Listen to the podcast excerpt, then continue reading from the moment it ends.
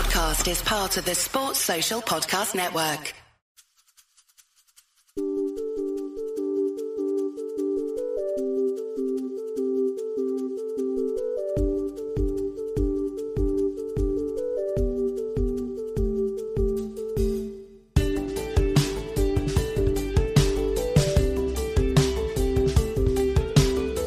Welcome to one of the 10 best English language Fiorentina podcasts on the internet.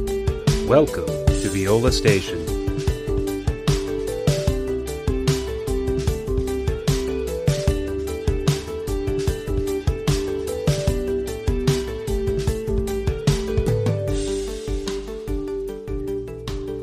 Guess who's back? Back again. Tito's back.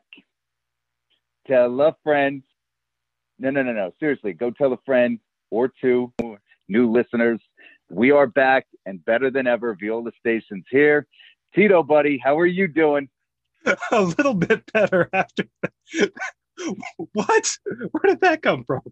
I, I, I, I'm, I'm, I'm genuinely speechless down here, Mike. What, what just happened? Gen Y, Z, millennials, all of this, you know, uh, got the juices flowing. Uh, then you caught me off guard. You're like, "Do you have an intro?" And I'm like, "No," but we're back. So then it just started going. Uh, I felt like I felt like I should just go with it. I mean, it did feel almost too natural, which I think definitely flows into the question that we always open this off with, Mike, which is, what are you drinking today? I'm on day two of just straight water. Uh, I think by now a lot of people know my wife is Jewish, so we were, which means uh, I have to be a good husband and help my wife get completely drunk. So uh, we drank uh, from once my daughter went to bed uh, about like nine o'clock until about 1.30, uh, three and a half bottles of wine. Uh, of which it wasn't just me. Like my wife did the the good thing, and and she made sure she got really really drunk. So uh, shout out to Asanka. I know uh, what you're feeling. A couple days later, I'm feeling it still. How about you, buddy? What are you drinking? Uh, I'm actually going kind of the other way in drinking a German white wine called a, and I'm very sorry to anyone who speaks German, Skirbe Halbtrocken, which is kind of like a Riesling. Ooh. And it's Ooh. actually it's actually really nice. It's like kind of citrusy, a little bit of effervescence. Uh, strong recommend if I'm being honest. And uh, Now, is this a dry or a sweet Riesling? it's a little on the dry. It's not. Yeah, it's not like drinking Okay. a uh, like a yellowtail where it's basically just sugar Yep. water. It's uh Yep. So you have actually- some high class there. I like that. yeah, man. They had it on sale at the uh, local wine store that uh that's up the street from me for like twelve or thirteen bucks a bottle. And it's like, well, okay, it's got a name I can't pronounce. I may as well try it, right? now, see, I've gotten to the point where I do Google when I'm shopping for wine just to see, you know, the reviews. Do you do that by chance, or you just go with it because of the name? Uh, I'll usually ask the guy at the front. It's a it's a little local store Very well. owned by a bunch of former University of Washington professors who are mostly retired, which is sort of hilarious. Oh, wow. Yeah. So I'll usually just go up and say like, "Hey, is this actually good?" And to their credit, they will always say like, "Oh yeah, that's great." Or like, "Uh, it's okay." And I could say, "Okay, I'm looking for something like this. What's better?" And they'll they'll always point me in the right dile- direction. So, uh, European Vine Selection, 15th Street or 15th Avenue. Great, great store. Couldn't uh couldn't say better things. Seems-. It seems like the type of place you almost wish that they had a couple uh, stools that you can pull up and just have a conversation with as you drank that bottle of wine. They they do Business model. Back in the before times, they actually did uh, free tastings also every Saturday, which was the coolest thing because they would open up frequently like bottles of wine that are too expensive for me to buy and like give you a Yeah. little taste so you could know what it's like. And that was ah, I missed that. That was when I would go play uh play like pickup soccer in the mornings and then take a shower and then go do the free wine tasting. And it was like a nice way to to start a Saturday off there for a while. Maybe again someday. I like it. I like it. All right, well, let's jump into the uh, into the actual Fiorentina stuff because that's probably what most of y'all are here for. Although we'd be interested also in doing a uh, a wine hour with Mike and Tito. Although I think that would mostly be you, Mike. I don't know anything about it. No, I, I, all I was going to say is all you really need to do is show up and drink. I mean, that's the wine hour. That's all good. Oh yeah, I could. Okay, never mind. Yeah, I would be involved then. So let's yep. let's start off. It's Saturday, the twenty seventh of February, and we've got two pretty cool Fiorentina birthdays. Let's start out with the uh, with the one that is still playing for the team. Martina Zanoli turns 19 today. Uh, I think it's crazy that she's still a teenager for like yeah. a whole nother year and she's already so good. Like, how lucky are we to get to watch her grow and develop in Florence still for a long time? I, I think now, you know, it's safe to say that we're probably in uh, a transition uh, with the with the ladies team, and we know with the triumvirate that was here for many years and uh, many years of success we had underneath them. Uh, so now we're trying to figure out what does the future look like, and we have a couple uh, bridges from one generation into the next. But definitely, Zanoli is going to be the future of this team. When we got her and brought her in from uh, Orobica, I think, um, uh, in the summer, of uh, 2020, um, you know, Cincotta was very, very, very excited about this one. Um, and, clearly it's paid off. You know, she's been a regular on the team, a starter, uh, a stalwart. Uh, she has been, um, you know, brought up to the national team and the conversations there.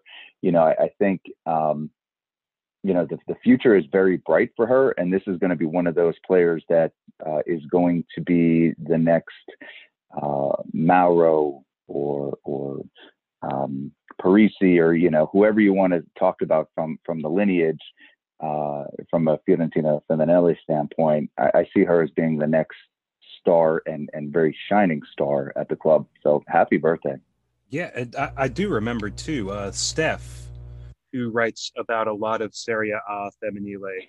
Fantastic writer. She's been on with us before. Super knowledgeable, awesome person. Uh, hi, Steph, if you're listening. We talked about her when Fiorentina signed her this past summer. And Steph said that she was looking at her on Wyscout, which I don't have a subscription to, but said that she ranked top of Serie A in a couple of defensive metrics, which I think is incredible for a she was 17 when the season started last year. Yeah. That's just nuts. And she was uh, she was also 10th in minutes played in Serie A Femminile last year. So I mean, just just such a long, great career coming for her. I mean, Fiorentina and fullbacks apparently is just a thing. I mean, the year that Alia Guagni leaves and you get Martina Zanoli, like that, that's wild. We're so lucky. Uh, the other birthday is one for perhaps people of a slightly different generation. And that's Enrico Fantini, turns 44 today. Pretty much the definition of a journeyman striker, you could say. 60 Viola appearances and all of five goals. So, why are we talking about Enrico Fantini? Because he did score two goals. 40% of his goals were scored in a playoff two legged tie against Perugia that brought Fiorentina back to Serie A. Uh, the the one in the second leg, he scored in the first leg, scored the only goal at Perugia, and then scored in the second minute of the return leg in Florence. And go, just go Google it, go YouTube it, whatever people do with the internet now, uh, and watch it. It is like it, it just gives you the chills watching it and the, the way the stadium reacts to go back up when they know they're going back to Serie A. It's it's like nothing else. So wherever you are, Enrico, happy birthday and uh, hey, thanks for that goal. All right, so let's go ahead and get into slightly more current events. And uh, you know, I think we really have to start with the Maurizio Sarri rumors. Uh, we've been tracking this on VN a little bit. We've written about it, but just a quick recap. The Corriere Fiorentino reported that Daniele Prade and Joe Barone had made the drive down to Piandisco where Sarri lives, and gotten dinner with him a few days ago.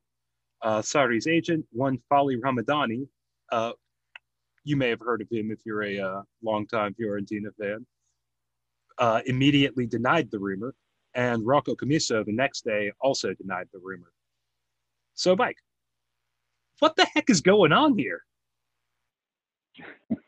well, what we know is we can definitely never trust Ramadani. Uh, but also, Fiorentina has a uh, history of uh, denials. And um, I, I, think that that's pretty much status quo for not only our team, but any team in these types of situations. You know, there, there's a lot of this um, uh, shadow boxing that's being done behind the scenes. And uh, I think it makes sense. Um, but for me, this, this, you have, you have to figure out what makes sense. And um, when you're looking at this, I think it does start before Sarri, and, and, and it starts with Prandelli you know, I've said before when Prandelli came in here, uh, what I was told is that he has been moved in uh, as the stopgap, um, but Prandelli is looking for more permanence. Um, and there is not permanence in a coaching role, uh, in a managing role. You know, so in order to find permanence, uh, and and whether we'll call it an entry into retirement, um, you have to find a different role within inside of an organization. That role had been identified as uh, Vincenzo Virginia's uh, previous role, which would be you know heading up the youth team. Uh, Verginia at the time actually head up the youth and the women's team. Uh, Elena Torra has taken it over because absolutely somebody needs to be um, uh, heading up that role, and it needs to have somebody specifically just for the club there. Uh, and she's been doing a very good job.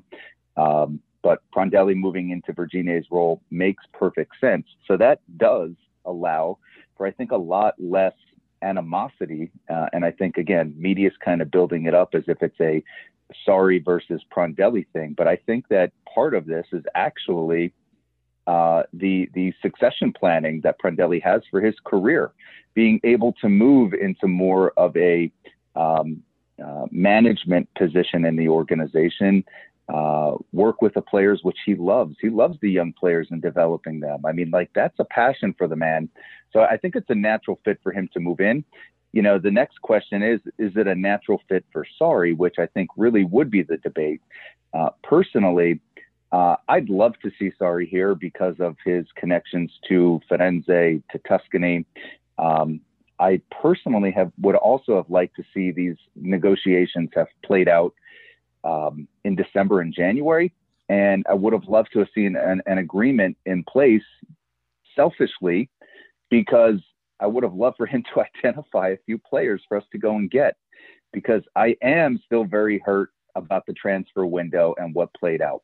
And I get it. You know, we want to save the money for um, players that the next coach is going to want. But yeah, he's under contract. He still is, but that's going to play out. That doesn't mean he can't agree to take a contract with Fiorentina in December that would start in June.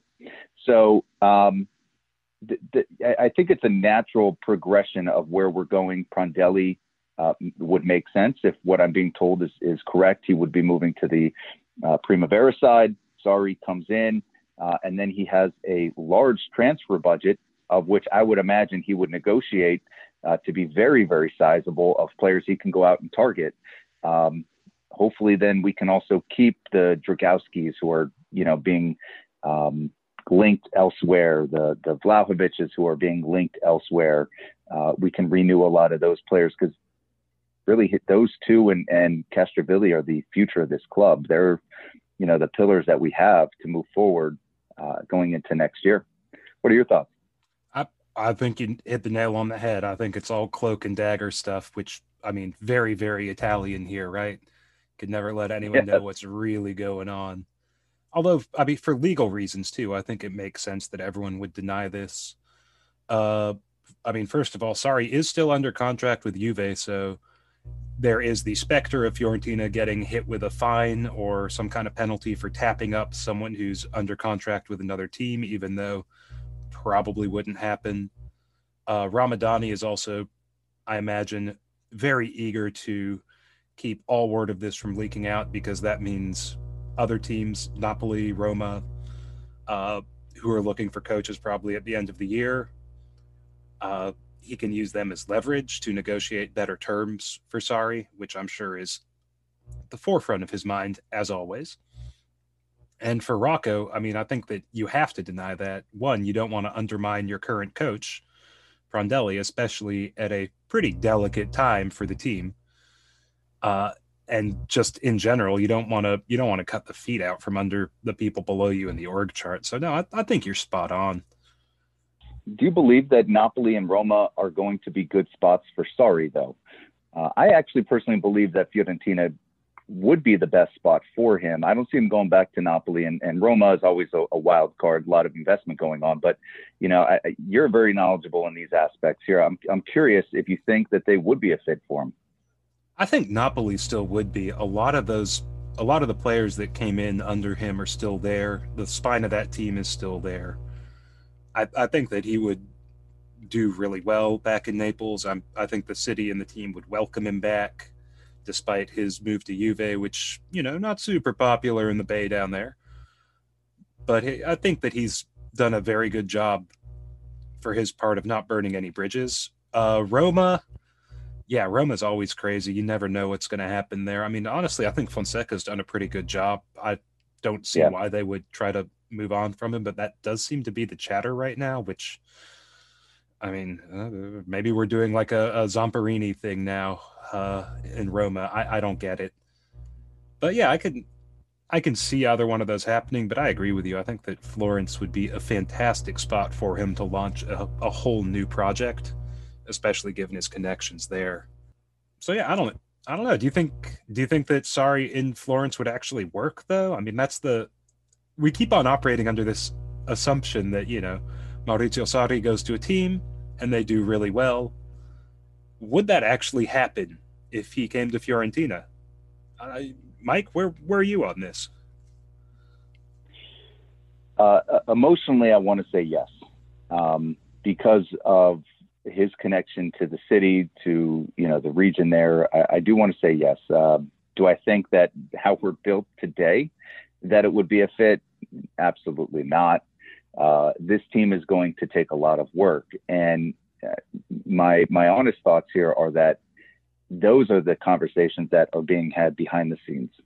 Um, what is available to me? What players are going to be renewed? Which ones do we have locked up? Uh, which players do we have to sell? So, you know, we're not having another Chiesa, Milenkovic, and, and even Pezzella incident where we're selling players in the last year of their contracts. Um, financially, we need to understand what is the health of Fiorentina. You know, we know uh, that, um, um, you know, Mediacom has, has had to shut down the doors of uh, the soccer club here in the United States for a year. Uh, Cosmos aren't playing right now. Um, we've seen the transfer window. So I, I, think if I'm a coach, that's the first thing I need to see is I'm relaunching my career. You know, a lot of people will debate the success at, at Chelsea and, and debate the success at Juve. And uh, certainly there were some mixed feelings and even some hurt feelings. Uh, I think that, you know, if I'm Sarri, I still know that I have a great reputation, which means I have some leverage. He needs to use that leverage in speaking not with Prade, not with Barone. He needs to speak directly to Rocco Commisso. And Rocco and he need to come to an agreement as far as what do I have available to me?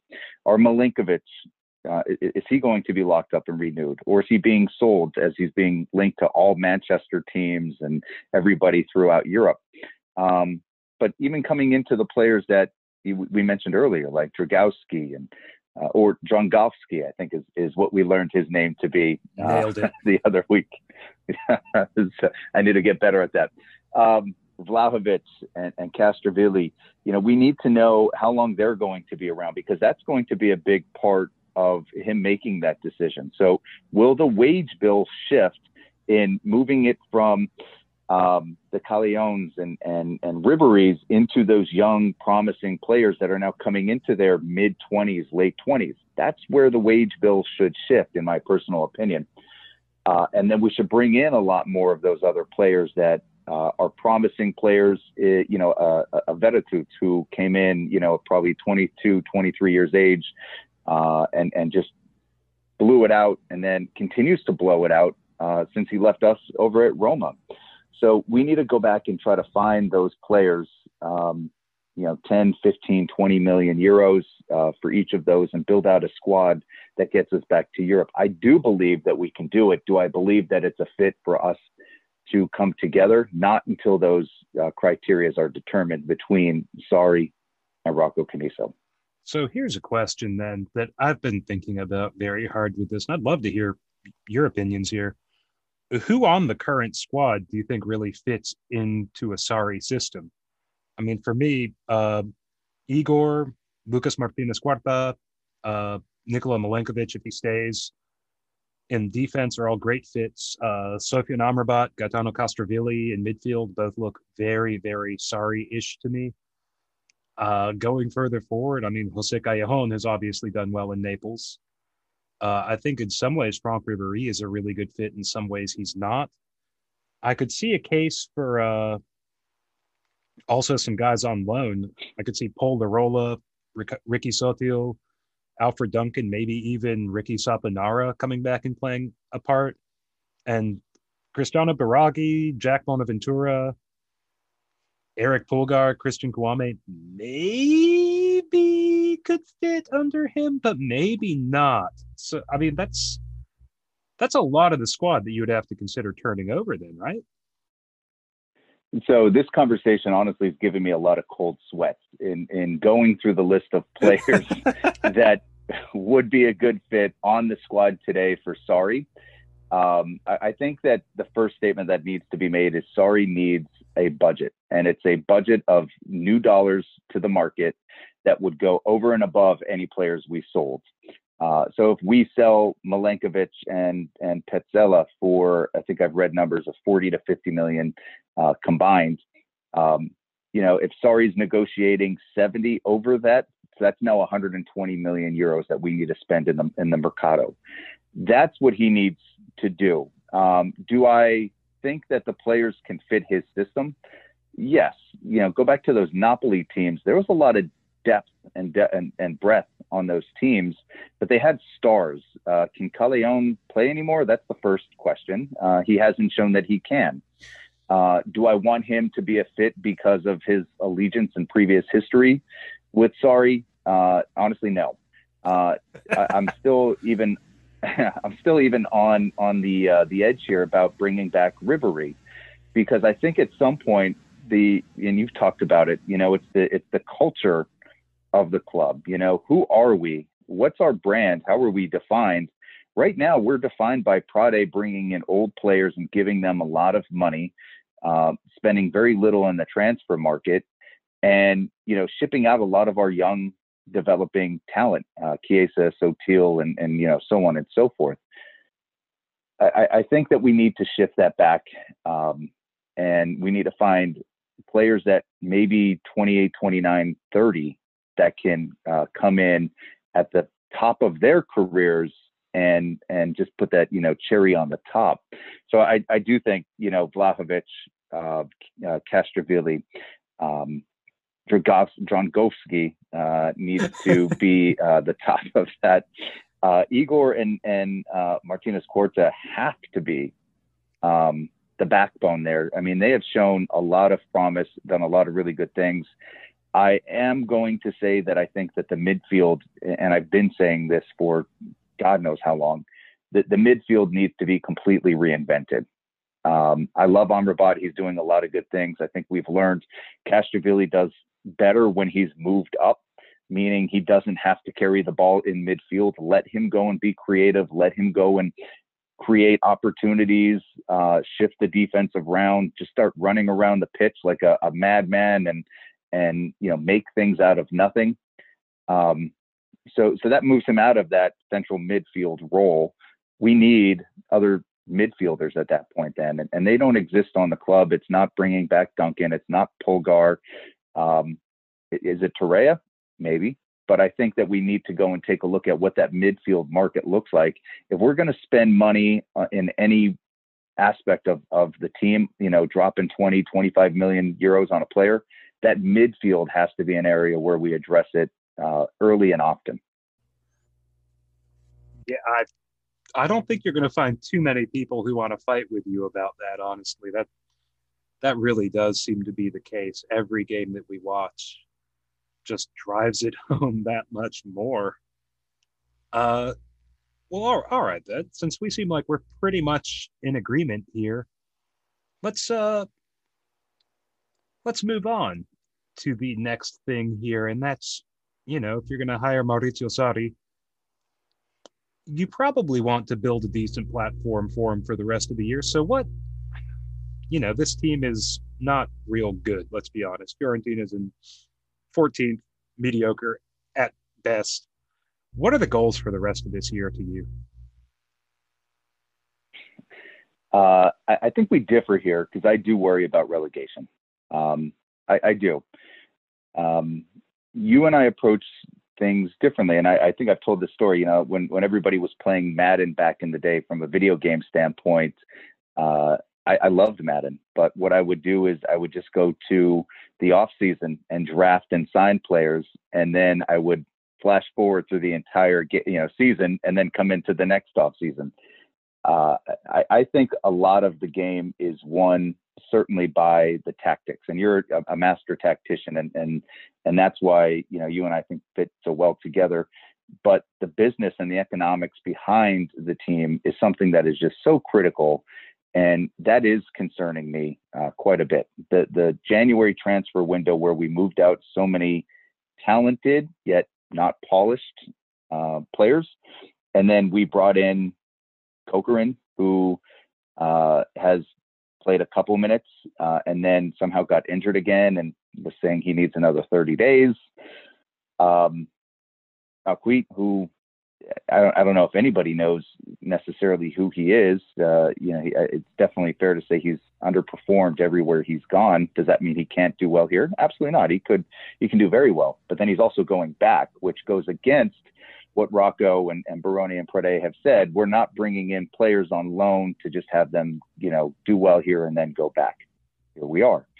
So I am worried you know, take a look at what uh, our, our competition has done at the bottom of the market. Parma, Torino, Cagliari, they've they've all done pretty well in the transfer window. Even Benevento has done. You know, Torino with uh, and and and uh, Sanabria, uh, Duncan, Nainggolan, uh, Rugani, and even bringing back you know former Juve, uh, Juve guy uh, Samoa.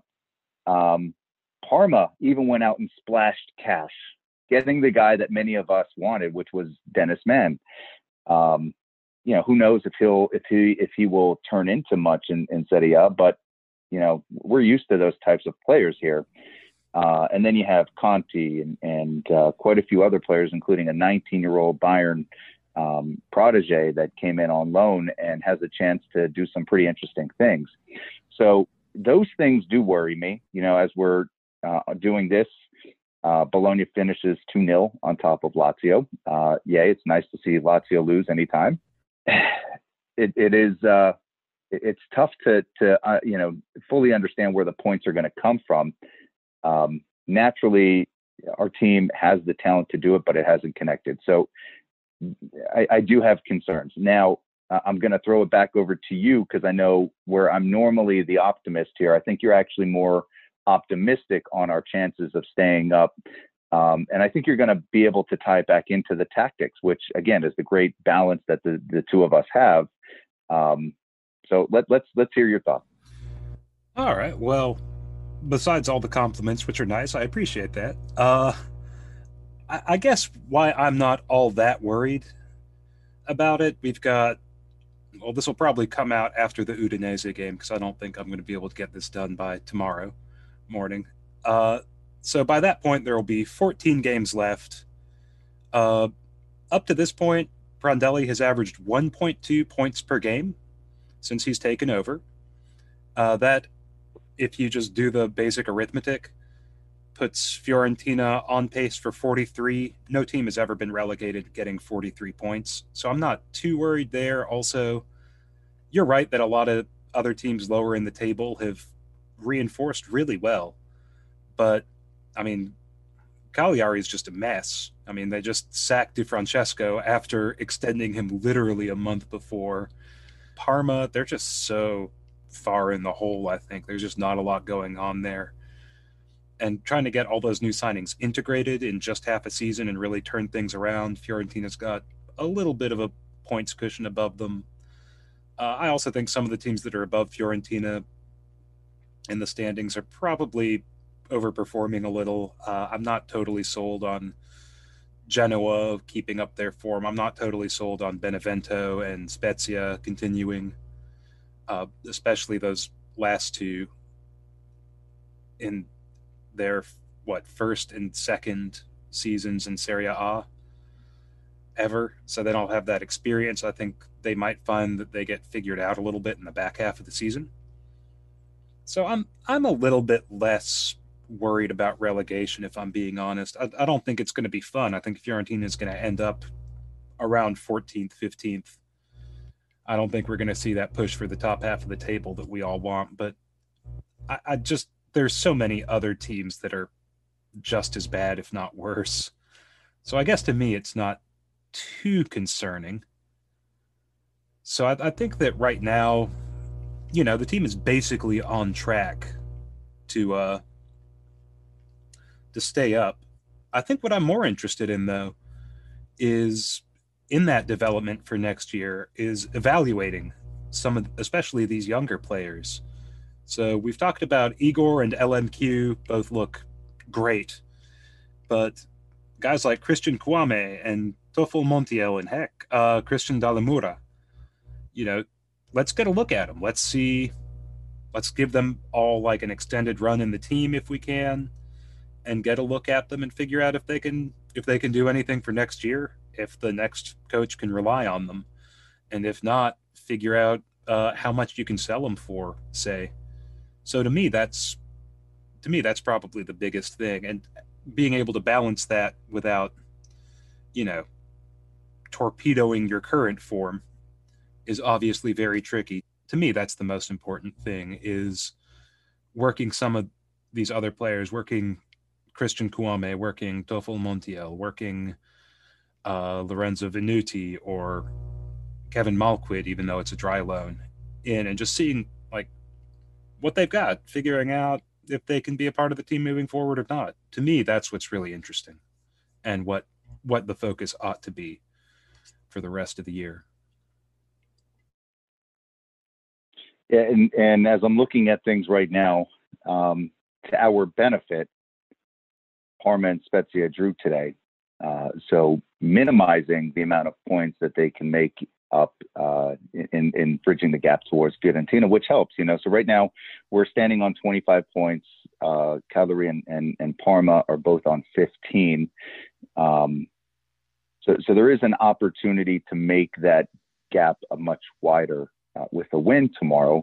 So I, I honestly, you know, it's fair to say that I think confidence rests on the game tomorrow, which is honestly what's been happening every single week this, this entire year. It's, it's confidence is, is a week to week thing. It goes high, it goes low, it goes high, it goes low. We need a break. yeah.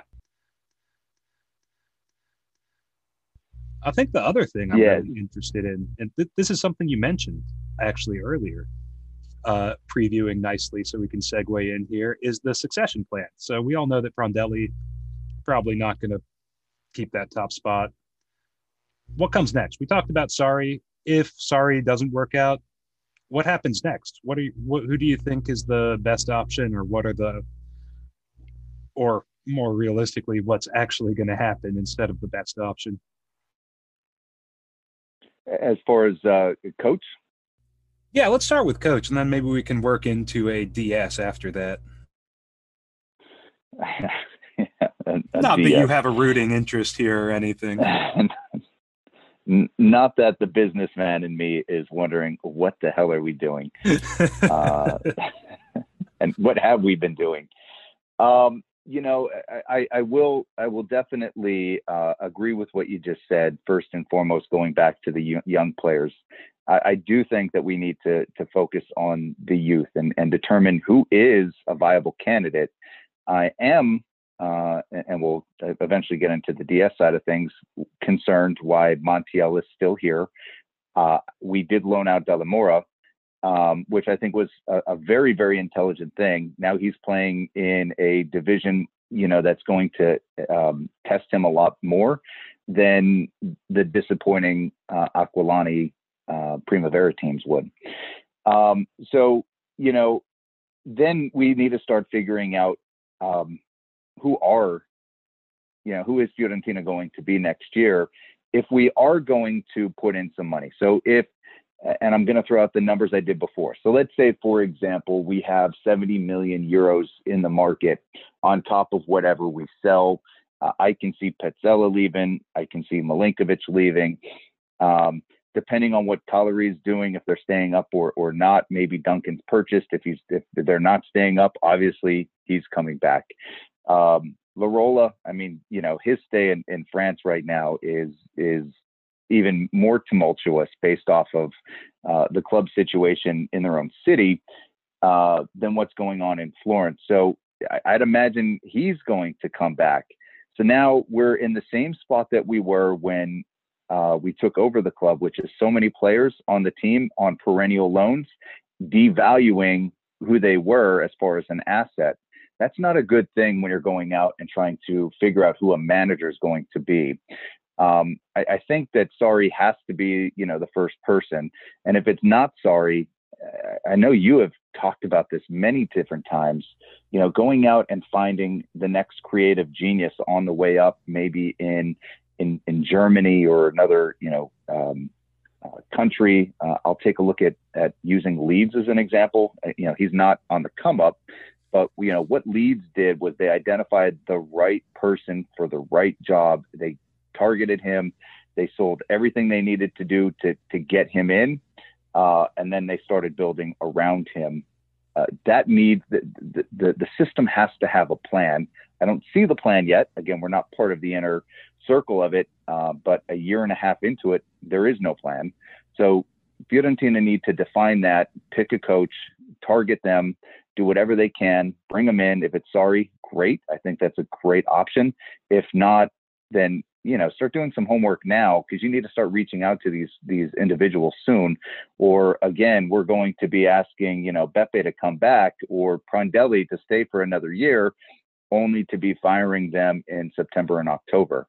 So um, succession planning does concern me a lot. Uh, I, I, do think that the managers out there make sense. Sarri, Spalletti, but um, it takes it takes a lot more work going into it and vision, and we need to be able to communicate that vision. What are your thoughts? Uh, I've actually pulled up a couple of names that I think are pretty interesting. Uh, largely, there we go. Hey, there we go. And you knew it. Yeah, no, it's funny you should mention the German school. Uh, I've actually found a couple of guys who are maybe great candidates because of who Rocco Commisso is. So the first one is yep. Pellegrino Matarazzo. He's the coach at uh, Stuttgart right now since 2019. He did. Uh, he is working on an extension, I've heard, to 2024, but his current deal expires in 2022. He's got Stuttgart playing really well. They're up in like, what, 10th place, 9th place? and looking really good. Uh, he's a former Nagelsmann uh, assistant, so that's always a good thing. He's very much part of that Red Bulls 442 high pressure, quick transitions, attacking fullbacks setup. Uh, what makes him really interesting to me is that he is from he was born in Wayne, New Jersey, and grew up in Fairlawn, and is a graduate of hmm. Columbia, where he also played, same as Rocco. So you would think maybe oh. that old boys network there, you know, start uh, putting some feelers out. Uh, the other thing I really like about Matarazzo is that he's six foot six or almost two meters tall. So he's he would be the tallest guy on the team just as soon as he walked in and ducked under the door, and that would be kind of fun to see. so that to me that makes him very very fun. Uh, the other guy we've talked about a little bit is Jesse Marsch. Uh, he's been at Red Bull Salzburg since 2019. Contract runs out in 2022 also, and it sounds like he might be the next guy out of that coaching tree to go. Uh, he's worked under uh, Ralf Rangnick, and he's part of that same group is Matarazzo and Nagelsmann and Marco Rose and like all those German coaches who are just so hot right now. Uh, Jesse Marsch is another American. Uh, he's from Wisconsin, actually, but went to Princeton. So you've still got that Ivy League connection. Uh, so I, I New Jersey. yeah, there you go. So I, I think there's like I think those are two really interesting candidates if if the team wants to look outside the box a little bit. I'm a little more skeptical of Jesse Marsch because he did name one of his kids Maddox with two X's at the end. And to me, that's a little bit ideologically suspect. But from what I've watched of his teams, he does a very good job coaching them. Elon Musk did a little something a little bit more weird with his kids. So Yeah, but I really don't want him coaching Fiorentina. uh, I mean, failing either one of those two, I think you can, yeah, look at Spalletti, of course, although it sounds like Napoli and Roma are both thinking very hard about him. Uh, Vincenzo Italiano, another guy Napoli have been linked to, but he's done a heck of a job with Spezia this year, and I think a bigger budget, he could be fascinating. Uh, the other name that I've heard bandied around is uh, Gennaro Gattuso, and to that, all I can say is no.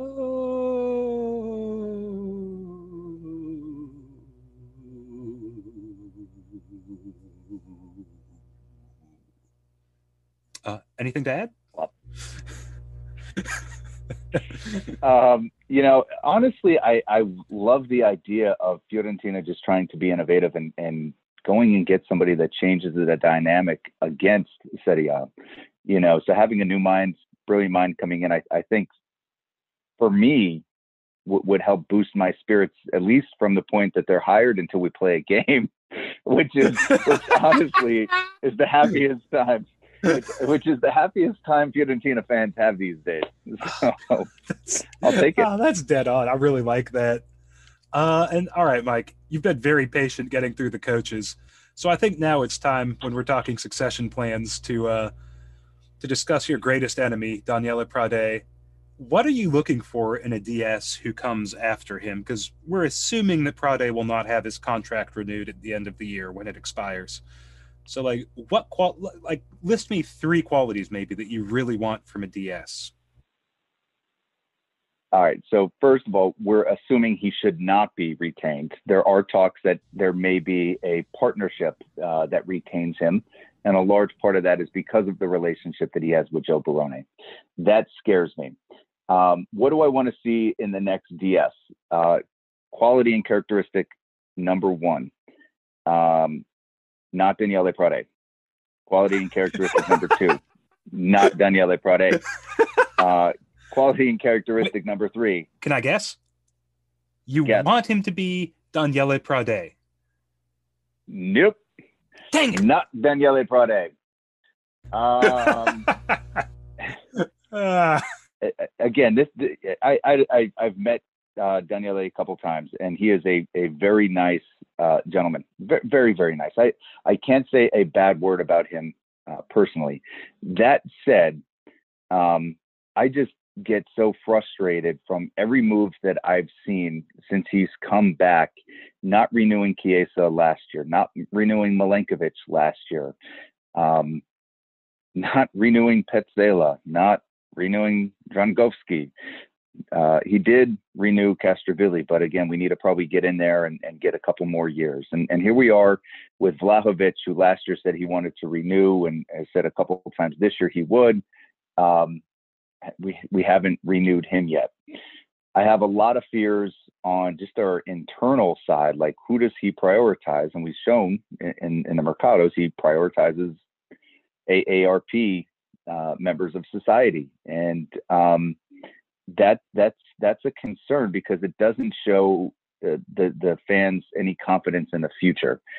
And uh, as a Fiorentina fan, I can always remember the prospects that we had coming up inside of our system, or the young players that we went out and and purchased and developed them, the Cuadrados, the the uh, Alonsos, the Verituts, um, you know, and then again, you know, take a look at the players that we've had come through our ranks and develop into great talents, but we've lost them all. Um, I'd, I'd like to see us go back to that because there is a, a sense of um, accomplishment from a fan standpoint, knowing that we've watched those players over the years. I don't see that because you know we are choosing to go into a different direction. We're we are going to get the Ribéry's, who nobody ever thought we'd have a Ribéry playing in Florence, and that's phenomenal. Uh, I, I love that aspect of it. Um, but what's going to be the future opportunity for us to grow? Th- that is definitely minimized. So I, I am very concerned with um, the Daniele Prade, uh, Joe Barone relationship. Uh, I am concerned that um, that's hindering uh, our ability to take a look at the results. When you look at the results of the actions that were done over the past 18, you know, 20 months, whatever we're at at this point, they're awful. They're absolutely awful. I mean, I can't say anything other than, um, I, I, let's put it this way: if I had the results that Daniele Prade has had, the team on the field, the fact that he's turned over all the players that he has uh, purchased, um, that we've not renewed the contracts of the great talent that he was given, I would be fired from my job. I work for a Fortune 250 organization. I, I, I get business. I, I get how it's all done. If I had the results he did, I would be fired. I would have been fired six, eight, ten months ago. Um, and the hard part is that it, it it's impacting not just Rocco and Joe Barone and Daniele Prade.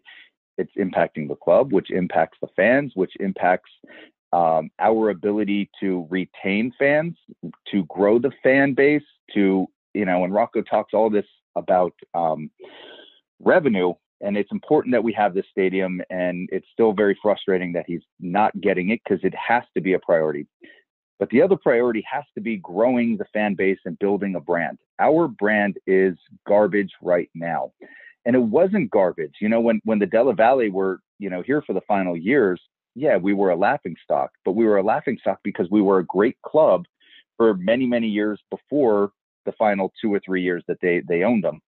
The past two years uh, underneath Rocco just have not been good, and he, Rocco needs to start building a brand, thinking about it from that standpoint. And once he does, we will start seeing this team grow exponentially rather than falling backwards exponentially.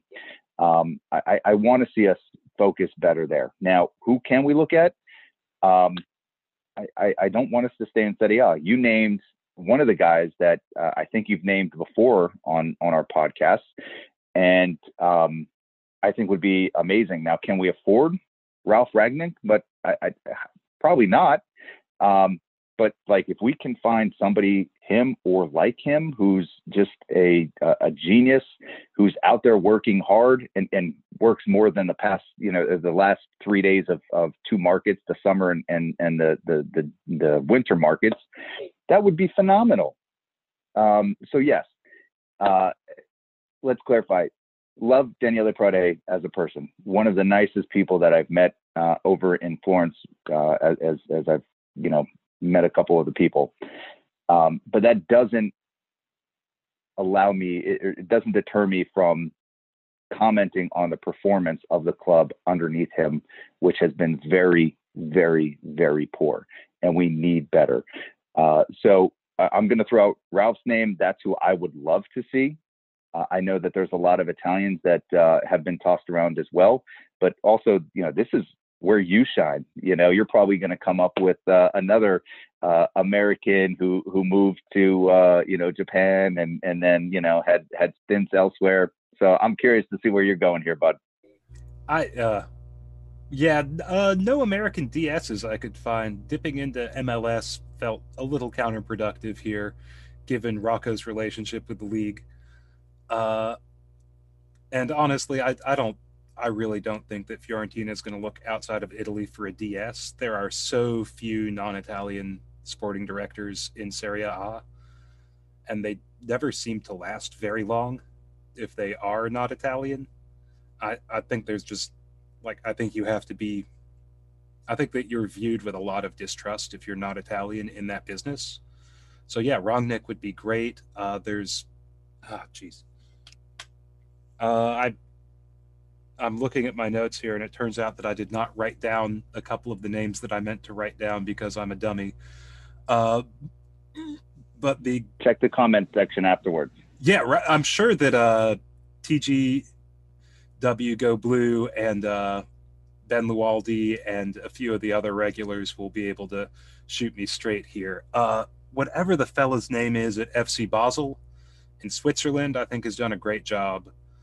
I think I'd love to take a look at some of the guys in the Netherlands and Belgium. I think the Low Countries. I think basically all of these smaller leagues where it's clubs that that survive by identifying and developing young talent and then selling it when these guys turn, you know, 22 at latest.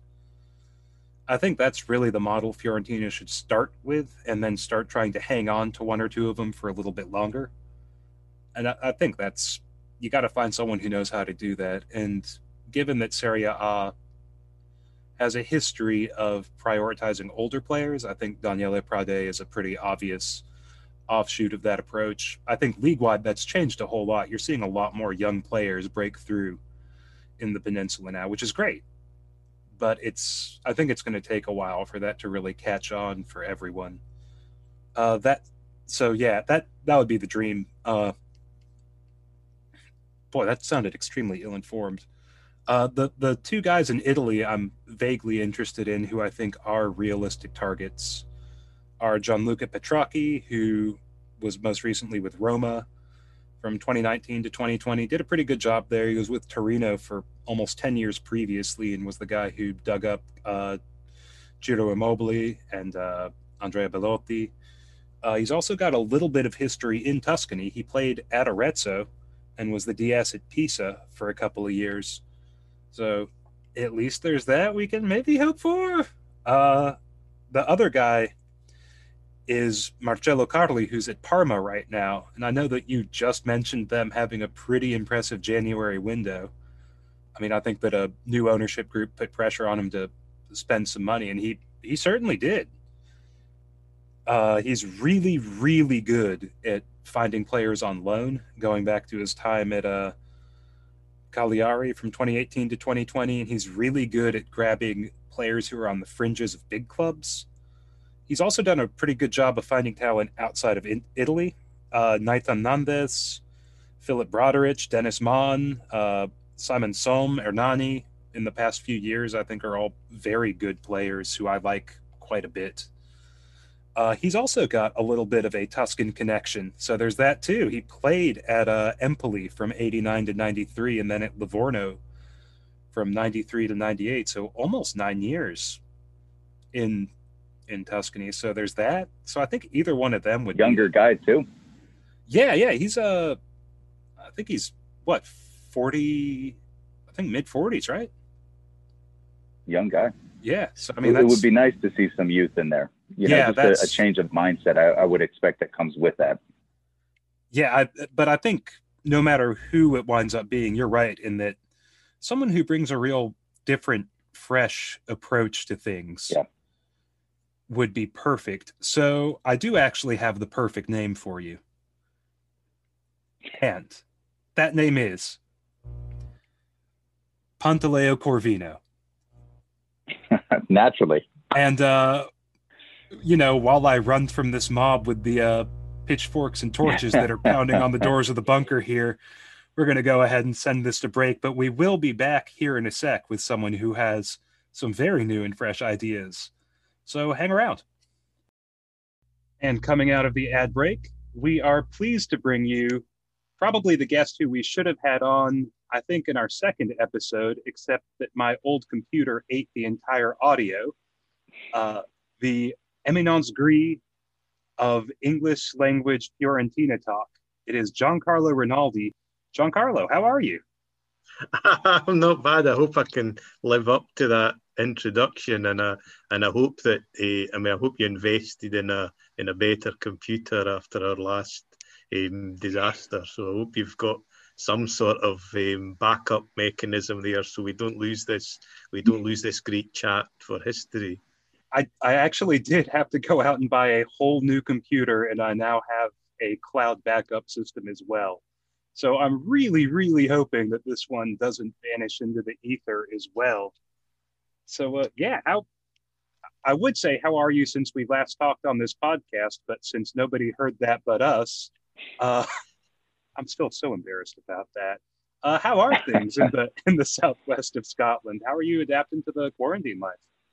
Yeah, it's, okay. I mean, uh, you know, I'm a bit sick of the sight of my own living room, but you know, get used to it, I suppose, and uh, just just working away. And I, I think the, the the blessing of lockdown two, which is the worst sequel in any franchise history. I think the the, the, the only the only real blessing is that um, sports have gone on, um, have kind of continued. So we've got a, a, a, wee distraction there in the in the background. I mean, it's not always it's not always a pleasant distraction, but at least it's it's something for our, our week to to revolve around and you know get excited about. So that's um, helped to keep me just about sane through through the you know the long the long winter days. It's it's cold and wet, but it's it's quite nice today in Scotland. So hopefully hopefully we're heading into spring and uh, getting getting a bit more freedom in due course. And what what's it been like just for you, especially in Scotland, which has let's say a little bit more of a fan culture than the U.S. does, say for for the football uh, what's it like having it without the fans? Is it is it gotten normal for you yet, or does it still just feel wrong? It, it still feels it still feels wrong. I mean, it's it's it's it's better than nothing, but it's not the it's not the same. It, be it you know the the live experience, obviously uh, we don't get anymore. You know, and it's it's kind of strange because I I live about 10 minutes from from a football ground but i'm watching a, a live stream of a, a game so i can literally if a if a car goes by uh, today a, a, police car went by the ground with its siren blaring and i could hear that on a stream before i heard it outside my own front door. It's a it's a kind of odd experience. And then watching fiorentina watching serie a i mean obviously that's generally a televisual experience eh, for me. So you know that's not changed. But I mean, you guys will know that the the Franchi with fans is a eh, just another world to you know be that in good and bad you know it's not always it's not always positive it's not always but you know I, I think there were times this season when the players could have done with the the the, the reprimand of the, the of the curva fiesole. You know, I think some of the um, some of the shouts about you know getting out your attributes or whatever would have been uh, would have maybe g'd the team up a bit. And and in the same way, you know, I think when when you really have that that that curva behind you and you're playing well, you know, that's a uh, it's a cliche, but you know, it's the twelfth man. It's an extra. It's an extra help. So you know, it's it's really yes, you you know, inevitably you do kind of get used to these things, but it's still a it's a diluted experience. Really, you know, it's like I don't know, it's like somebody watering down your grappa or something terrible like that. Oh, that yeah, that's the unforgivable thing in this company. exactly. and, and Giancarlo, that'll get us into Fiorentina. But uh, before we transition there, I just have to say, as a highlight for this podcast, having you coming on as a Scotsman saying freedom, like in Braveheart, uh, you know, that that was definitely going to be one of those things we have to repeat uh, over and over again. So I appreciate that. Um, you know, Fiorentina is what a lot of us have been living for uh, on the weekends, and, and to be honest, quite a few uh, weekday games. Just how poorly we've played, they put us on on Fridays. Um, what are your thoughts on Cesare Prandelli and the job that he's done since he's come in? Uh, I know that there has been some peaks and valleys, but overall, there has been enough games to be able to make a decision.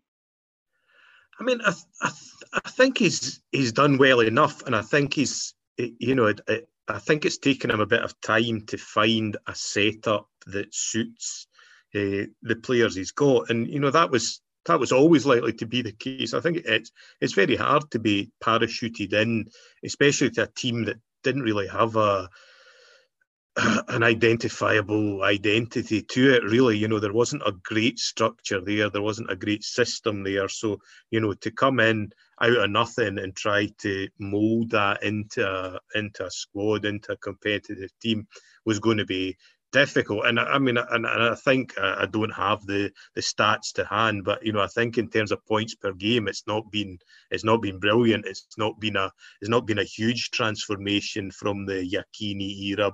But you know, my gut feeling recently is that there's been a bit of an upturn.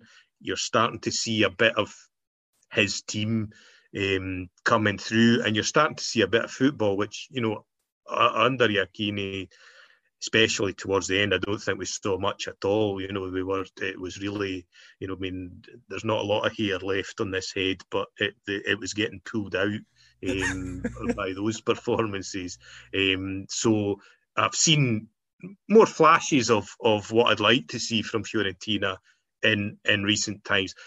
I don't think it's going to be. I mean, I think uh, the uh, it's a it's a marriage destined only to last till the end of the season. I think you know we had all the the rumours of did we did we have dinner with Sarri or not? Who, who who knows? But you know, I think I think the feelers will definitely be out for you know if if Fiorentina could secure a, a big name or someone with a clear vision of where the, the team should be going in the future, then I think they would be you know they would jump at that because eh, Prandelli is quite quite long in the tooth now, and you know uh, his days as a as an innovator, still a great manager, I think, but you know his days as an innovator are probably behind him, and so you know there might be someone who would be more in tune with with what I think what we all hope Fiorentina could be uh, might be might be waiting in the wings. But I've still got a lot of love for Cesare Prandelli from from Prandelli one, and you know Prandelli two. Certainly, it's not as bad as Lockdown two as as sequels go. I think it's it's had it's had a few it's had a few better moments for us. I think.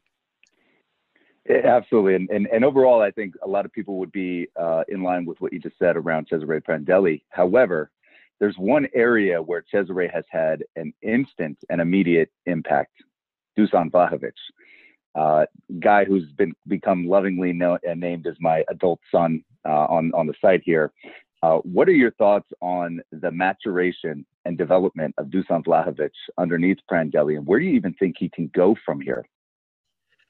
But probably away from Fiorentina is the answer, which is usually where most of our good players go. But, but let's, oh, God, but let's, God. let's let's let's hope that you know let's hope that that's not the that's not the case, and that we can you know keep hold of this talent for for some time to to come. I, I think. Um, I mean, somebody said it's not an original thought, particularly, but if you remember back to the game with Inter, and uh, Vlahovic had a great chance to kind of put the lid on that one and clinch the game.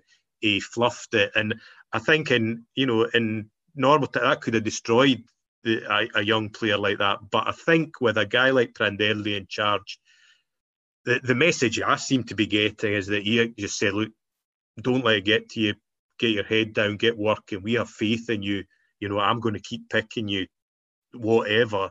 And having that confidence behind him has just seen him come on in leaps and bounds as well, you know. And I think that you know, there is some stat about young goal scorers across Europe's top leagues, and I think he's one of the, you know, along with with Haaland, and there's a, a couple others that, you know, he, he's right up there. So, you know, that that's been that's been one of the highlights of the season, really, to see that. But I think it's having the the faith of your, you know, the the unquestioning faith of your your coach, really. And Prandelli's good at that. I mean, he's, you know, I, I think if you know eh, if you were looking for a, a father figure to kind of a, a, wise head to kind of put an arm around you and, and encourage you. I think that's that's the feeling you get from from Cesare Prandelli, and so that you know, eh, eh, players need different things. Some players need a bit more stick, some need more carrot. You know, that's that's the way of it. But whatever the whatever the combination is,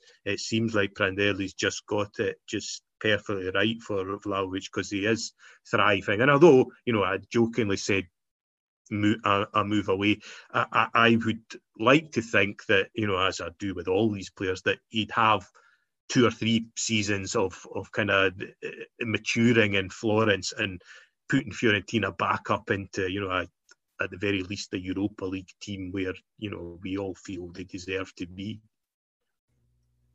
And that is going to take more than Mike's large adult son Dusan, unfortunately. Uh, I, I think what I've really been interested in this year is watching Prandelli try to figure out his best 11 and his best formation and how that's differed from Iachini. What, I mean, it seems like he settled on the 352 now with Ribery up top and maybe Martin Cáceres as a right wing back, which I still haven't quite put together. What a, what do you think? Where is he on that? Do you think he's more or less figured it out, or is he just being Zio Cesare and making everyone do their best because they love him?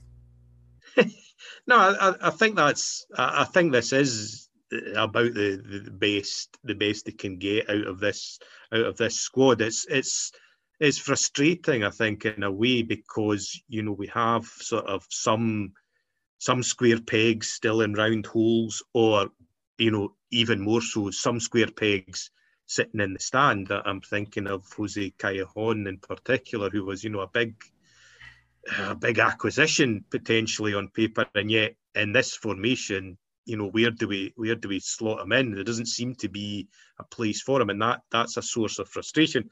But you know, if results are coming, it's certainly given a, a bit more solidity to the side as you as you flag up the the right wing back position seems, you know, I, I, again, there's another man where we brought in Malcuit and yet he doesn't seem to fancy him for what. So we get Venuti, which you know I'm, I'm all for boys that have come through the ranks getting into the team. I, I, like to see that, but you know, is it is it getting the best out of what the resources are? But I do think that it's kind of making the best of a bad lot, really. And I do think you know we're at least a bit more of an attacking threat with this, the two up front, which I mean, you'll remember this season there were games sometimes we were watching. You thought I, I, could stay here till maybe next Tuesday or Wednesday, and Fiorentina would not create a chance or a or a shot on goal, you know, and and and then you'd go home and, and weep uh, at the sight of Enrico Chiesa. I'm a Federico Chiesa, rather. Um, I'm going back in time there, you know, but you, you see Chiesa scoring for Juventus and you'd think, well, you know, we gave away, he was worth about 20 shots a game and and now we're down to, you know, we're down to one shot a game. Maybe not even, maybe not even that if we're lucky. So, uh, uh, long story short, I think the 352 gives a solidity at the back and it also gives a bit more attacking intent. We're, we're definitely better with two, even even Kouamé um, playing alongside Vlahovic seems to give the opposition a bit more to think about.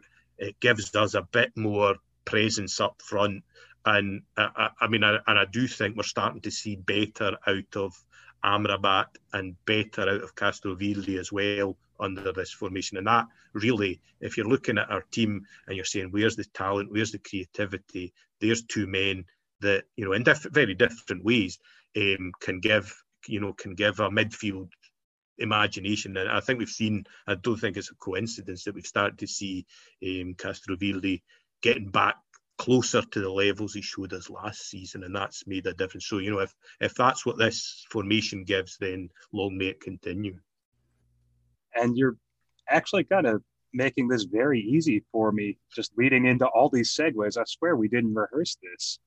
Uh, if you had to pick uh, one pleasant surprise or biggest su- pleasant surprise and one disappointment, and just one from this season, I know there are plenty more to choose from that we could add, but yeah, just a single. Uh, which which would you pick so far? Well, it's it's quite it's quite difficult because you know that it's not been a great season, um, and so you know the, the picking a disappointment's probably easier than picking a, a surprise. But non, nonetheless, I, I actually, um, in terms of surprise, um, for me, um, I'd say that uh, Martinez Quarta has been one of the most pleasant surprises of the of the season. Um, I didn't know a lot about him we hadn't seen much of him, and yet he's coming to the team, and his his performances seem to be going very much in the right direction. There, there was a, a tendency, I think, of, for him to get drawn to the ball and maybe not do his defensive duties. And I do think he's still got quite a lot of attacking intent, which can be a bit scary for a for a defender. But in in terms of um, of players that have pleasantly surprised me, then he's he's right up there, you know. And I think that, um, especially with the you know the, the defence, we're kind of maybe in a transition period. We're thinking Milenkovic might go somewhere in the summer. Is it the end of the Pezzella era. We needed a new kind of figure to emerge there, and I think you know he, he looks he looks a really really good footballer to me. That's the bottom line. When he gets the ball at his feet, when he, he's making some tackles now that are out of this world, so he's been a very um, positive surprise. Uh, in terms of disappointment, I, I, I hate picking on people because I think it's you know they're they're all I don't really buy the the footballer that doesn't try the football, but nonetheless, I think Christian Kouamé has been a disappointment to me. I expected a lot from him, and I think I think you can hear. Uh, Prandelli's a patient man. I think he's a, as I've sort of portrayed him as this loving father. But I think if Kouamé was his son, I mean, you know, Cesare's hair's already going grey, but I think it would be, you know, it would be completely white because he just drives him daft. I think every game you hear him cree, cree, he's shouting and he, he, he, desperately wants him to do the right thing, and I, and I think he's desperately trying to do the right thing, but it's just infuriating, and and and I think that's what's disappointing me is that you know there's there's clearly potential there, and we get we get little glimpses of it, you know, we see little flashes of it, but then it all disappears in you know some kind of bumbling run where he ends up falling over his own legs and giving away possession. And you know, as I say, I just I had high hopes that he was going to be the answer to our attacking problems, and it hasn't turned out that way. And and I mean, no doubt he'll move somewhere else maybe and and be worth you know 20 goals a season and that's sometimes the way these things go but of of the players that are still there because you know I think there have been other disappointments who have now moved on um, but of, of what's of what's still there I think he's been unfortunately one of the biggest disappointments to me of the of the season so far. That's... Speaking of disappointments, let's transition into Daniele Pradè. See this how is, I did that? This is Mike's uh, nemesis. Uh, you know, and, and actually, you, you, sparked my interest here because you talked about Dusan Vlahovic potentially going away and, and how you and, and everybody at this point would love to see at least another two or three years with Vlahovic running the tip up top. Um, but that's not on Prad, uh, Prandelli. That, that's a, a Pradè issue. And, and Pradè botched the Chiesa resigning. He botched the Milenkovic resigning. Um, in your opinion, is he botching the Vlahovic, Castrovilli, and, and Dragowski re-signings right now? It it it's we're on the outside looking in, and it, you know you'll you'll never know all the machinations, and I don't envy anyone trying to work with football agents in particular, you know, because they they speak with forked tongue you know, it's it's uh, you're always going to be it's always going to be a struggle. But having said all of that, you know, there's a body of evidence I think building up that, that just that, that we're not going anywhere transfers wise or as you see, kind of contract extension wise with with him in position. It doesn't seem.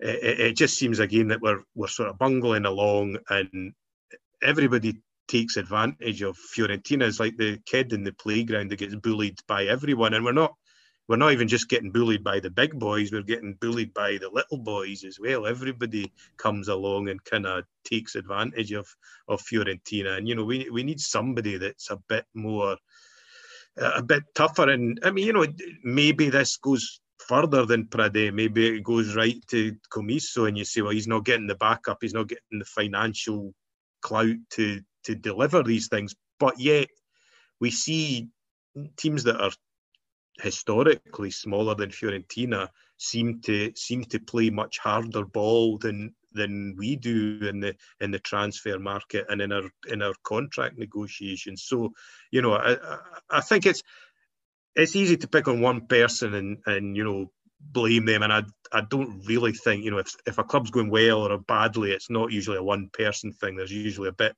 more to it than that. But having said all of that, I do think that you know a, a sporting director is a key position, and if you're constantly losing out on you know the the number it's embarrassing when Fiorentina are linked with players now because you know it's like a sort of it's like a courtship you know it's like going out with a girl and you know somebody else going to come along and steal her off you eventually you know you just you're, you're resigned to your resigned to your fate sort of thing if it's you know if she's in any way good looking you know she'll be she'll be gone so you know that that I think as I say it doesn't all come from the sporting director but you know a lot of the, the the can has to be carried by by him, I think. And you know, we haven't really seen.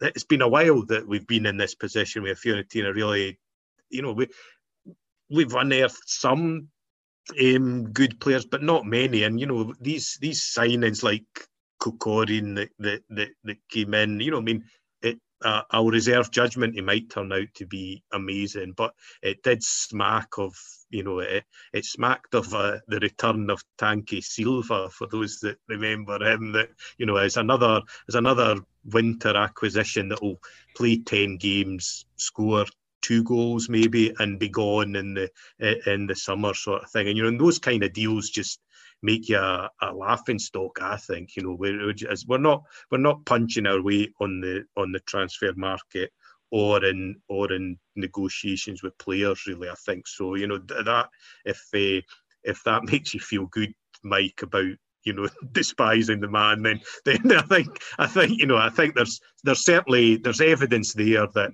um, it, it, it's not you know it's not good enough for for Fiorentina to constantly be sort of the whipping boys of the of the transfer market. Yeah, and I'll throw out another name there, uh, Cyril Thereau. Uh, just seems like another Cyril type move, uh, bringing in that bad boy who has some question marks, and uh, a lot of those question marks are actually on the field because he hasn't scored much on the pitch uh, over the past few years uh, and is constantly injured. So there's an instant uh, uh, analogy there. A uh, couple quick questions for you, and then we'll get off of the product topic. You you mentioned a couple of the moves, but you know, taking into consideration January and, and July, not much has been done, not much has been impacted. Um, what are your thoughts?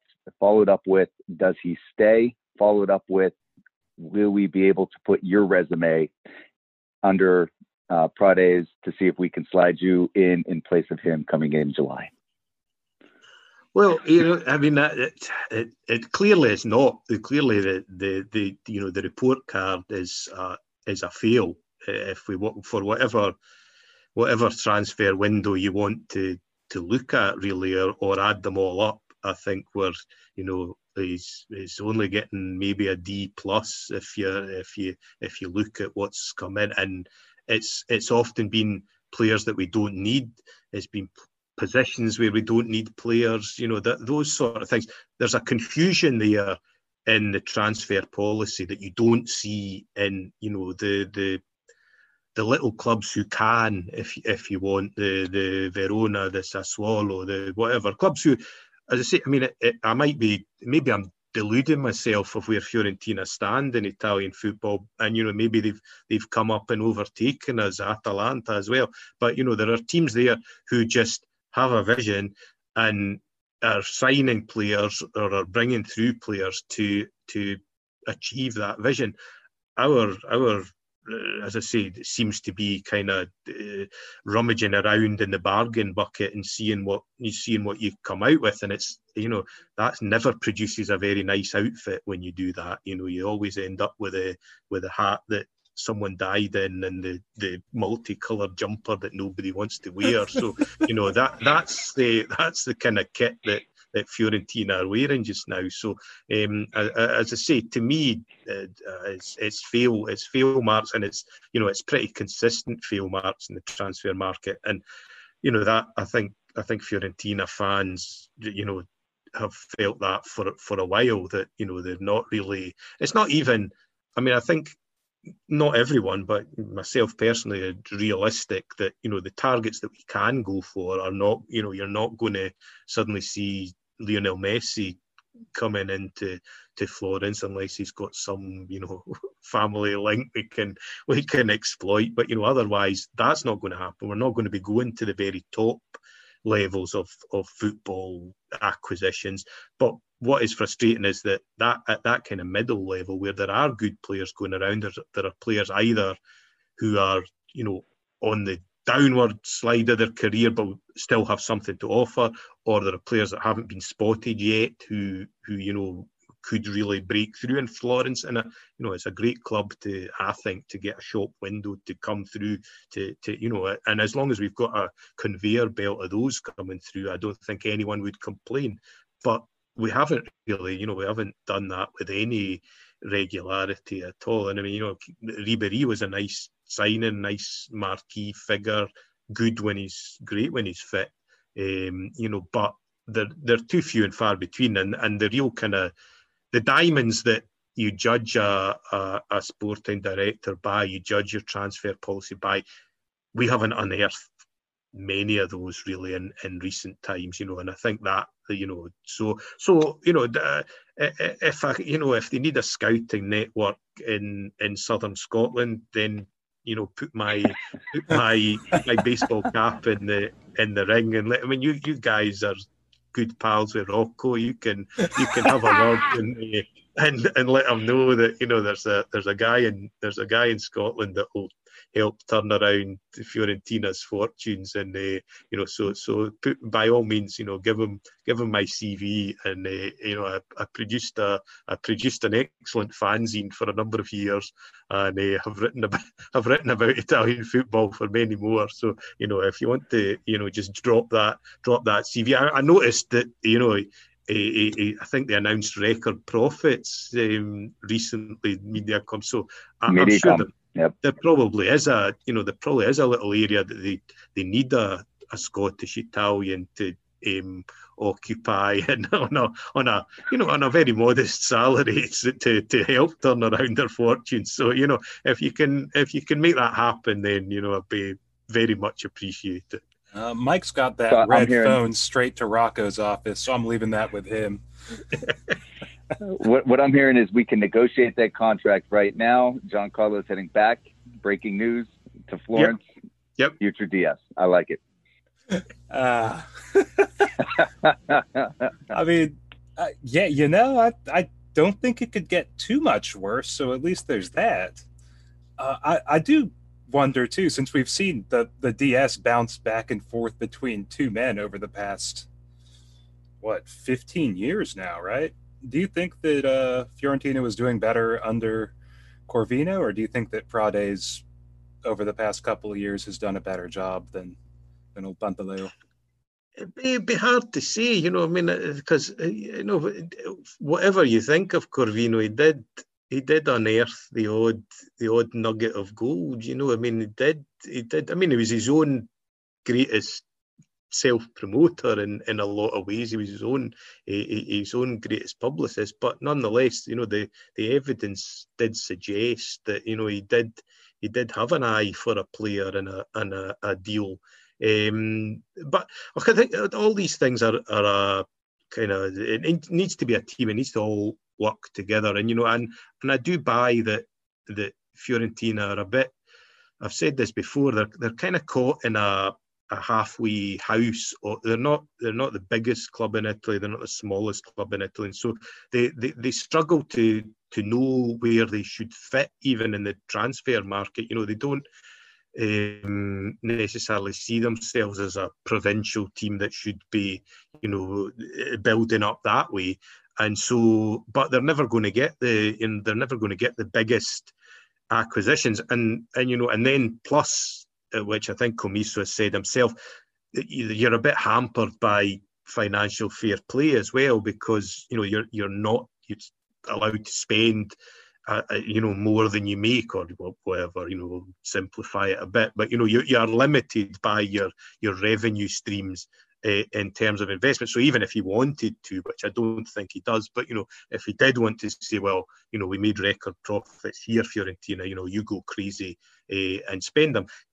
they couldn't do it anyway. You know, it just wouldn't be allowed. They would be they would be penalised for that, and so it, it's it's difficult. Then you have to do these things in a more organic way, and you have to do it more slowly over time. So you you invest in the ground, and we've seen how difficult that is under Italian bureaucracy. You you invest in your training centre, which hopefully that that will pay that will pay fruit over time going back to your original question, I think it's it's um, I, I, think it is a bit that you know that Corvino probably certainly stands comparison with Pradè and and probably has a few uh, a few gold stars in in his favour over over him really over time. Yeah, that's that's kind of my sense.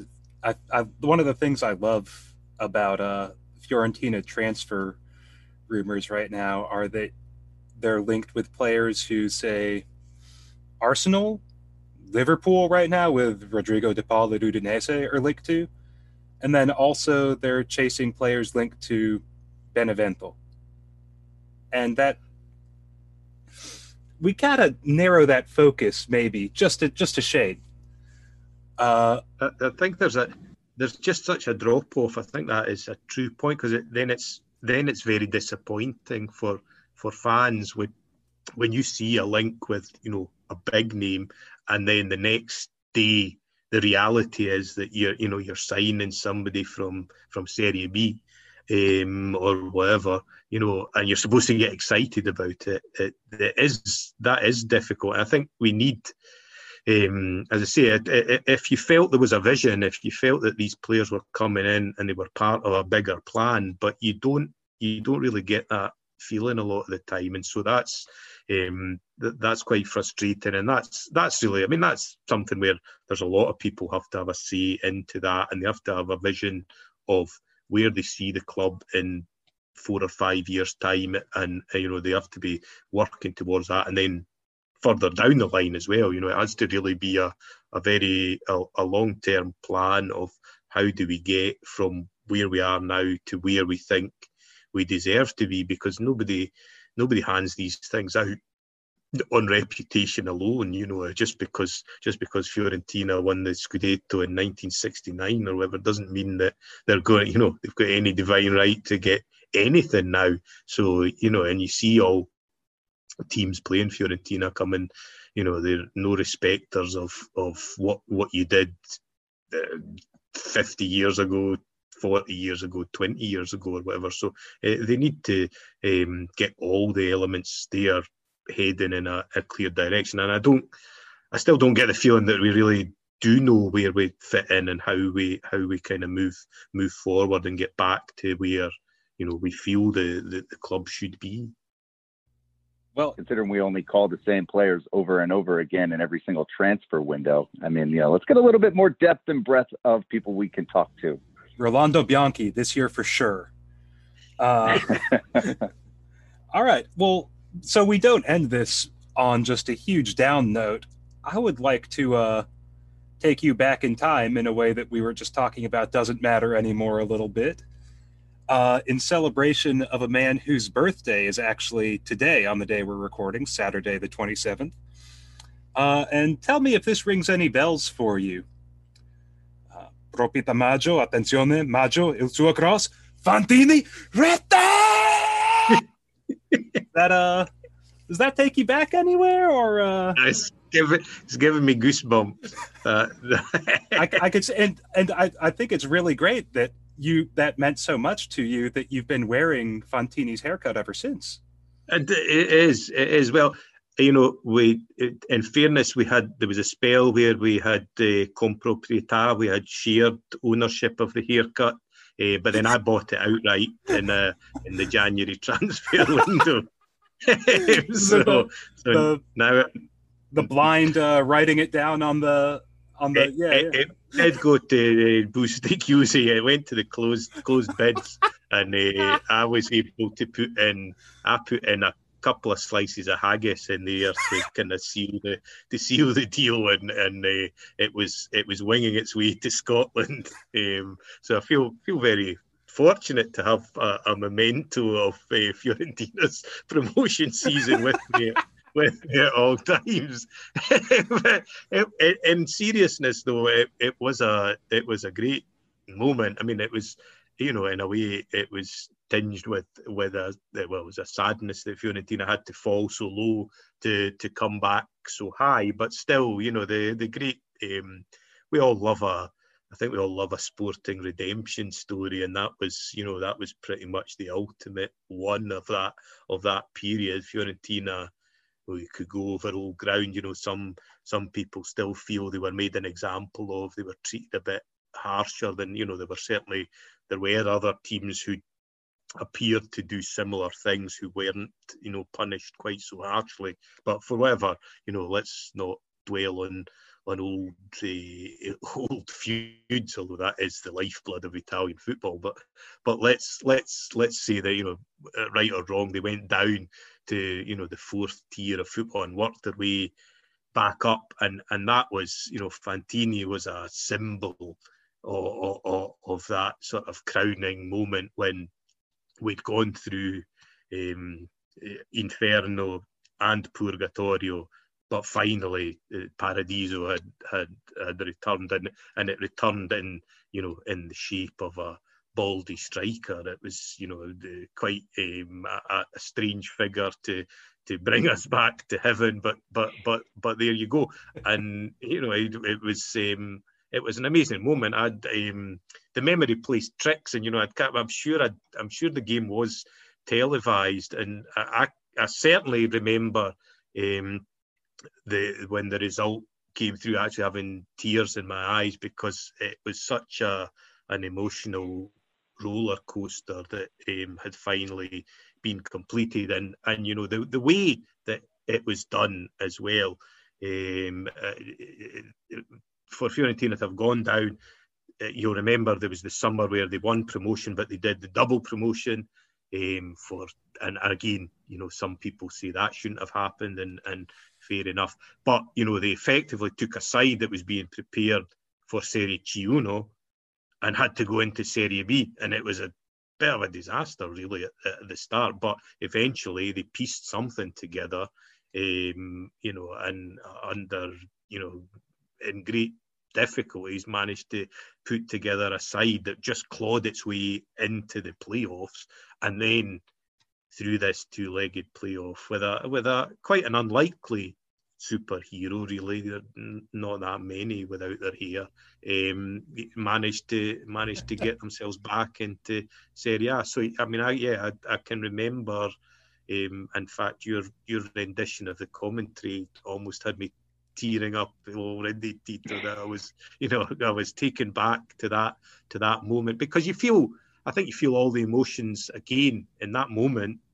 You feel all the emotions that you felt through those summers. You know I can remember being in Italy and picking up the Gazzetta and it was supermarket Fiorentina. We were selling every everything must go basically.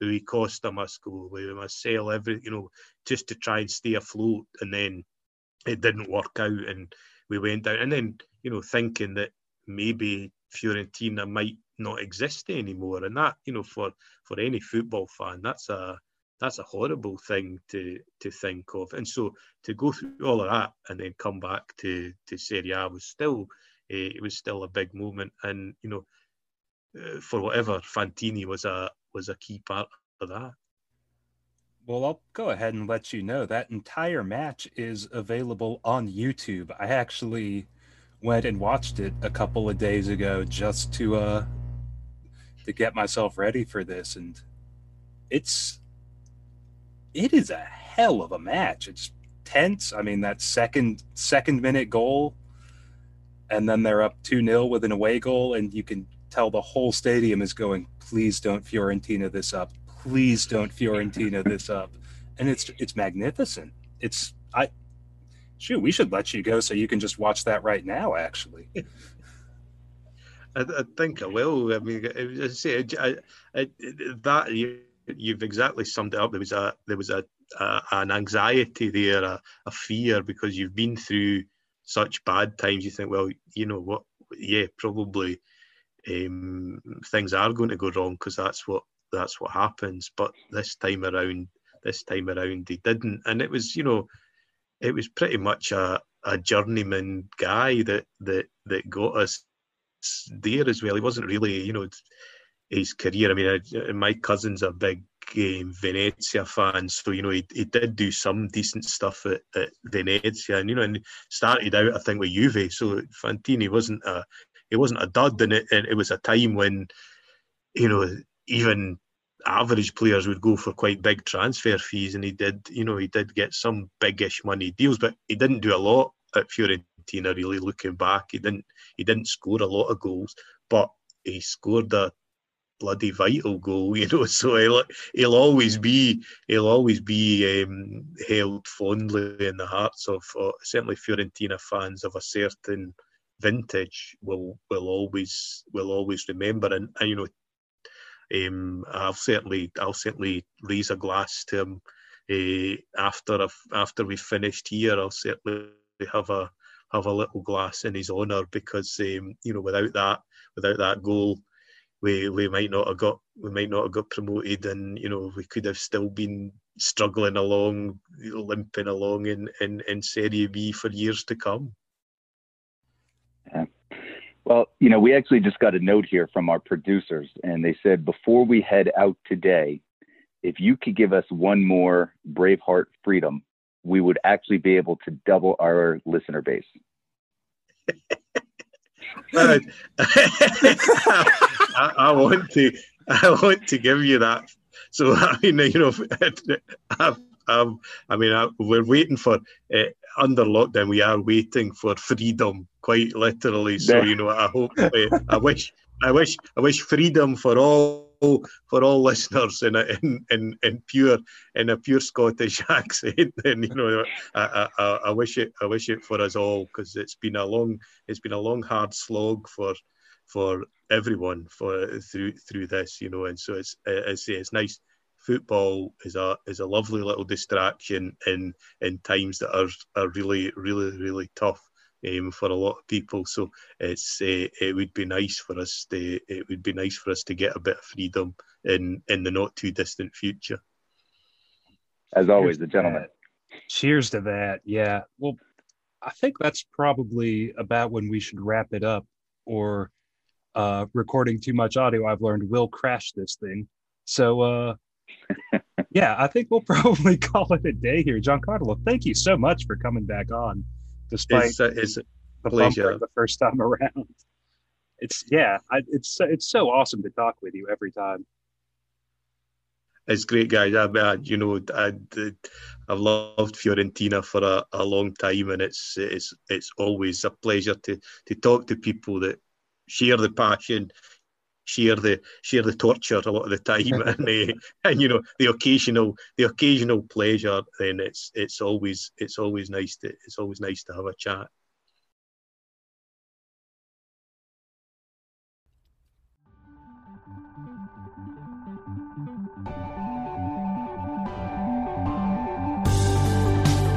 Viola Station is hosted by Mike and Tito. Tito also produced this episode.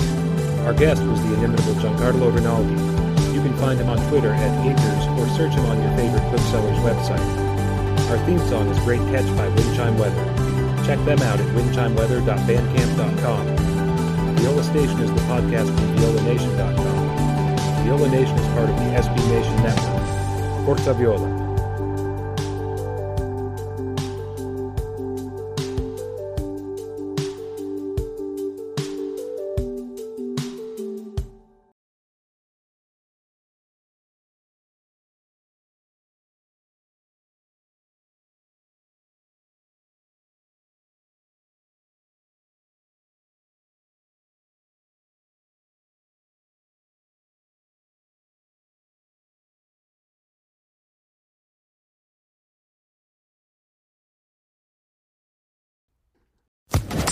Social Podcast Network.